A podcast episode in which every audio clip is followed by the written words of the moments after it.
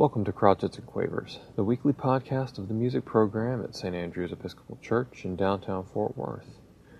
I am Jason Runnels, choirmaster of St. Andrew's, and today I want to discuss J.S. Bach's Quia Respexit from his Magnificat. First, a somewhat brief synopsis of his life. Bach was born in 1685 in the town of Eisenach. He began his formal education in 1693 at the Latin School. In 1700, he moved to Lüneburg and was taken into the Mettenchor of the Michaeliskirche, where he began singing soprano. After his voice broke, he continued to perform with the Mettenchor as a bass, but was also given the opportunity to accompany on the harpsichord or the violin. His exposure to music of the past as well as contemporary composers was evidenced in the contents of the library of the Michaeliskirche. The works ranged from Schütz, Monteverdi, and Carissimi to Rosenmüller, Kupfer, and Gerstenbüttel. Bach graduated in 1702 and was offered the post of organist at the Neue Kirche in Arnstadt in 1703. By June of 1707, Bach had successfully interviewed and gained the post of organist at St. Blasius in Mühlhausen, previously occupied by Johann Georg Ahle. It was here that he married his first wife, Maria Barbara, in 1707. In the following year, he played for Duke Wilhelm Ernst in Weimar and was offered the position of organist, which he accepted and began in July of 1708. Most of the works written during these two posts were uh, service music for the organ, such as partitas and suites, though there were some cantatas. But of the 200 cantatas, only 22 were written during his Weimar years, most of which served as service music throughout the liturgical year. During the last year of his stay in Weimar, Bach is first mentioned in publication. Mattheson's Das Beschützte Orchestra as the famous Weimar organist. Though there seems to have been no obvious displeasure with the position in Weimar, uh, Bach did receive the post of Kapellmeister in the court of Prince Leopold of Cöthen in August of 1717. Bach's post in Leipzig was one that he had looked on with much anticipation in regards to the responsibilities, though there were some drawbacks. He was considered to be less worthy than some of the other applicants, and he was unwilling to perform all of the duties being asked, uh, such as to teach Latin. But he was chosen in April of 1723 and began the position in May. The post gave him control of the music to be used for the four principal churches of Leipzig, as well as other communal occasions. During his time in Leipzig, Bach produced his most impressive amount of cantatas for the church. Two complete cycles were written for the years 1723 to 24 and 1724 to 25. A third cycle was written between 1725 and 27, and a fourth was written between 1728 and 29. A final fifth cycle was possibly completed, completed in the 1740s. Now, keep in mind, these cycles cover 52 weeks. So he was writing 52 cantatas for these complete cycles each time. While working in Leipzig, Bach made a visit to Berlin to see his son Carl Philipp Emanuel Bach at his post as harpsichordist for Prince Frederick of Prussia. From this visit comes one of his most important works of that time, the Musikalisches Opfer written for Frederick the Great in 1747.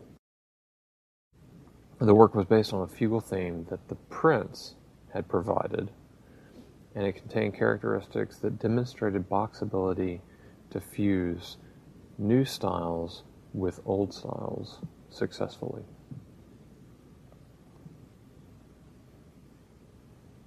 Bach's Magnificat was written in 1723 for a small sacred music festival in Leipzig.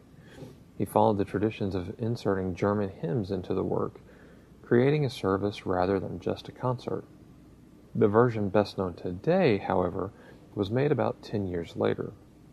He took the German hymns out, allowing the piece more flexibility in its liturgical position. In addition, he also transposed the work from E flat, the 1723 version, to D for the 1733, and altered some of the instrumentation.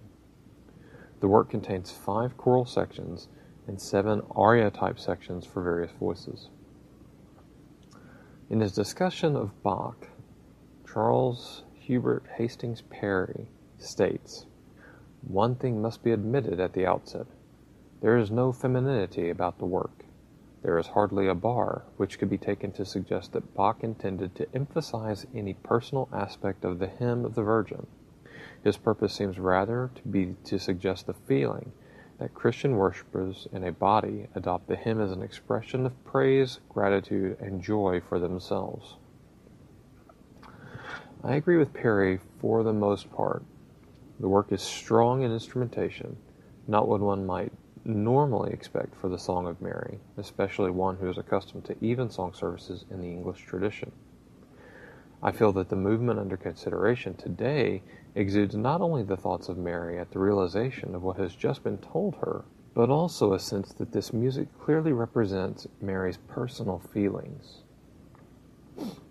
Quia respexit is the third movement of the Magnificat, but focuses on the phrases quia respexit humilitatem ancillae suae, et enim ex hoc beatam dicet. For he hath regarded the lowliness of his handmaiden, for behold, from henceforth all generations shall call me blessed. The first two phrases, said as a choral section and a soprano solo, express the joy of the news Mary has just received. This third phrase shows Mary as being humbled by the idea of bearing the Son of God. While Parry may have felt the work non feminine, the orchestration of organ, oboe, and soprano is indeed very feminine to me. One can almost imagine a beautiful maiden sitting by a brook as Pan plays his pipes. The pastoral motif of a lowly handmaiden is clearly demonstrated in this movement. The oboe lines are delicate and descend in a flowing cascade, the humility Mary feels.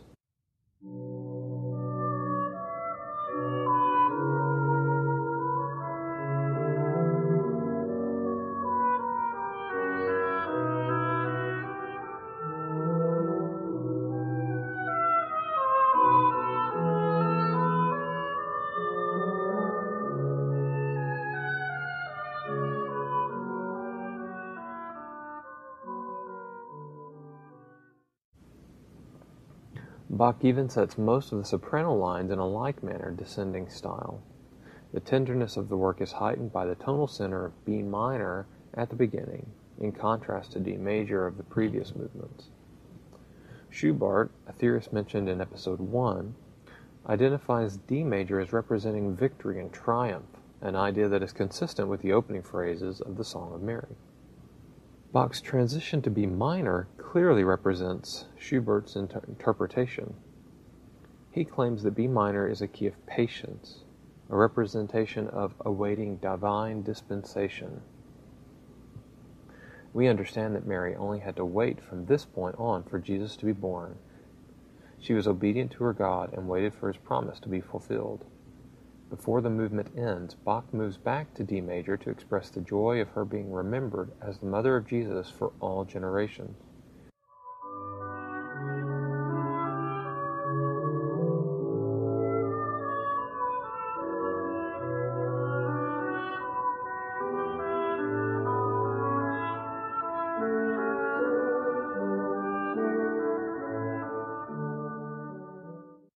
Rather than letting the new tonal area be established in a traditional manner, he begins to oscillate between the two tonal areas of B minor and D major as a reminder of the heaviness of the task which Mary has been given.